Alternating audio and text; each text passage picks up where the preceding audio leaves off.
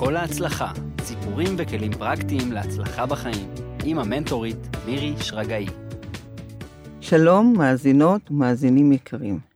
אנחנו נדבר היום על המחלות ועל הבריאות, שזה נושא מאוד חשוב, כי נכון שתמיד אנחנו אומרים העיקר הבריאות, נכון שהכי חשוב לכם להיות בריאים, כל כך הרבה מחקרים יש על הקשר בין מצבנו הנפשי למחלות שלנו.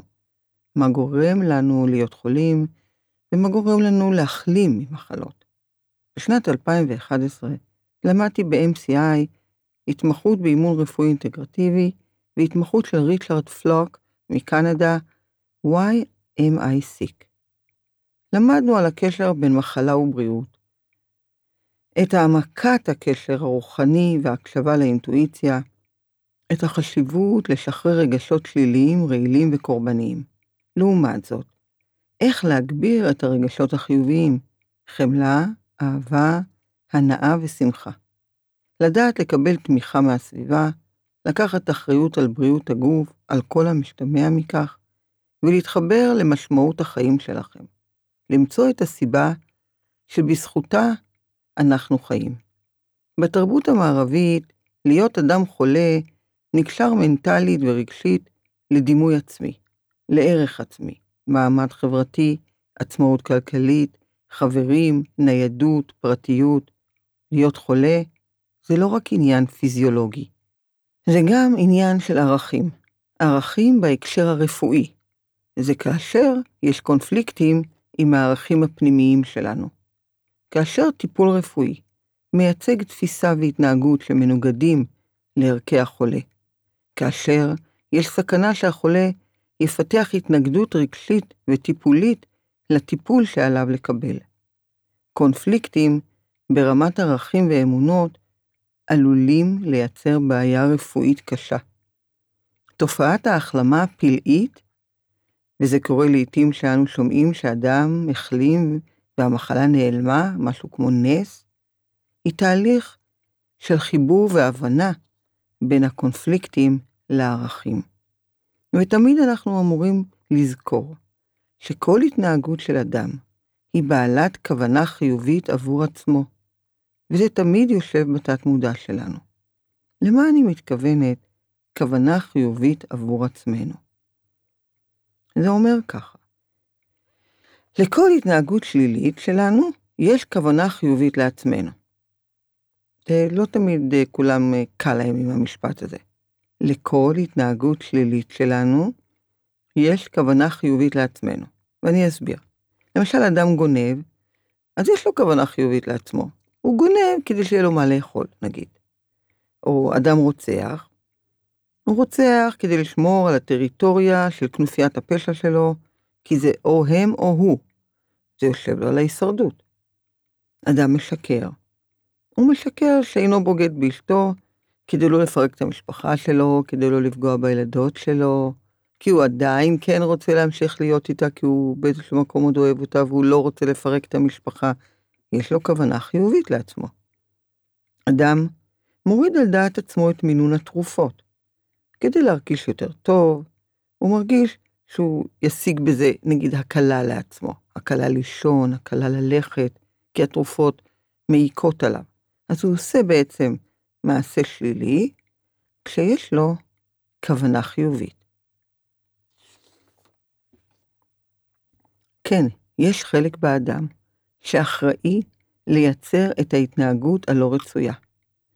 כך גם לגבי מחלות. מחלה היא סוג של חוויית טראומה. כי זה יכול להיות כאילו טראומה פיזית, יש חבלה בגוף, טראומה נפשית, משהו דרמטי, חוסר אונים, סכנה קיומית, או טראומה מנטלית. ראיית העולם נפגעת, החיים התהפכו באופן קיצוני, כי בעצם זה כמו מחלה זה אסונו של חוסר האונים. אז מה זה אומר לנו? המחלה היא מסע אל הנפש, היא מפגש עם הזמן, היא מסע מהחיים אל הפחד מהמוות וחזרה לחיים. כשהנחת היסוד היא, אם משהו בגוף חולה, זה המראה של הגוף הרגשי והמנטלי ביחד. לכן מחלה היא איננה טעות.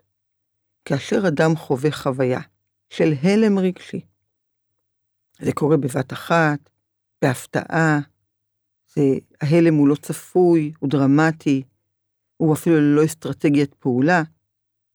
הוא חווה הלם ומגיב להלם דרך האיבר שקשור להלם, או איבר שחווה את ההלם. למשל, האיבר שקיבל את המכה הקשה. יש מה לעשות? בוודאי שיש. עם אינטואיציה פנימית, אתם יכולים לערוך שינויים באורח החיים שלכם. ואת זה אתם בטח שומעים הרבה, לבדוק את התזונה, את שתיית המים, להקפיד לעשות הליכה או ספורט מתאים. אבל אני מוסיפה לכם, להגיד תודה, להיות בחמלה לאחרים, להקיף את עצמכם באנשים טובים שאוהבים אתכם ואתם אוהבים אותם, לעשות מדיטציה כשגרת חיים, לטייל בטבע וליד הים, להתרחק ממסכים וחדשות מלחיצות, להשתמש ברש... ברפואה האלטרנטיבית, כן, זו רפואה שנותנת הרבה מאוד תמיכה. כמובן, ליד המערבית. זאת כדי שמחזקת אתכם ונותנת לכם את הטיפול המיטבי, אבל כדי להתחזק ולשמור על מערכת החיסון של הגוף בתהליך הריפוי, חשוב מאוד גם, גם להקיף את עצמכם במשהו מהרפואה האלטרנטיבית. חשוב להיות אקטיביים ביחס למחלה, וזה חשוב שהרבה אנשים לא חושבים על זה ככה. לבדוק את הטיפול, לדעת מי המטפל, לקחת אחריות מלאה על המחלה ועל הטיפול. לא להיות פסיביים, כאילו, יש לו רופא, הוא יודע הכל, אני לא כל כך יודע, אני לא מבין בזה. לא. אתם צריכים לקחת אחריות, כאילו אתם צריכים ממש לנהל את המחלה לקראת הבריאות שלכם. כמו שאתם מנהלים את הבית, כמו שאתם מנהלים עבודה, כמו שאתם מנהלים כל דבר, אתם גם תנהלו את המחלה לקראת הבריאות. ברגע שאתם פרואקטיביים, המחלה משתפת איתכם פעולה לקראת ההחלמה. ולמצוא משמעות בחוויית החיים שעוברים לצד המחלה. גם זה משהו שהרבה לא חושבים ככה. אפשר בהחלט לקבל משמעות והערכה גדולה לחיים מתוך חוויית המחלה. כי אחרי החוויה הלא פשוטה, ולא משנה איזה מחלה, משהו קורה לנו, למחשבות שלנו, לתחושות שלנו, איך אנחנו מסתכלים על החיים, על, על איך אנחנו מסתכלים על הזמן. לעשות מההתנסות הזאת שליחות לחיים. ללמוד על עצמכם, להתחבר לעצמכם. מה המטרה של כל זה? למה אני חולה? מה המחלה באה לומר לי לשחרר? תעשו את השיחה הזאת עם עצמכם, או אפילו תלכו למישהו שיעזור לכם לחשוב את זה ביחד, כי זה משחרר, משחרר את הדברים הלא טובים שהמחלה קיבעה בתוך הגוף שלכם. המחלה מתחילה בנפש ולא בגוף. המחלה באה ללמד אותנו לא לכעוס ולא לנקום, לא להיות בלחץ. היא באה לספר לנו על סליחה לעצמנו וסליחה לאלו שנפגענו מהם.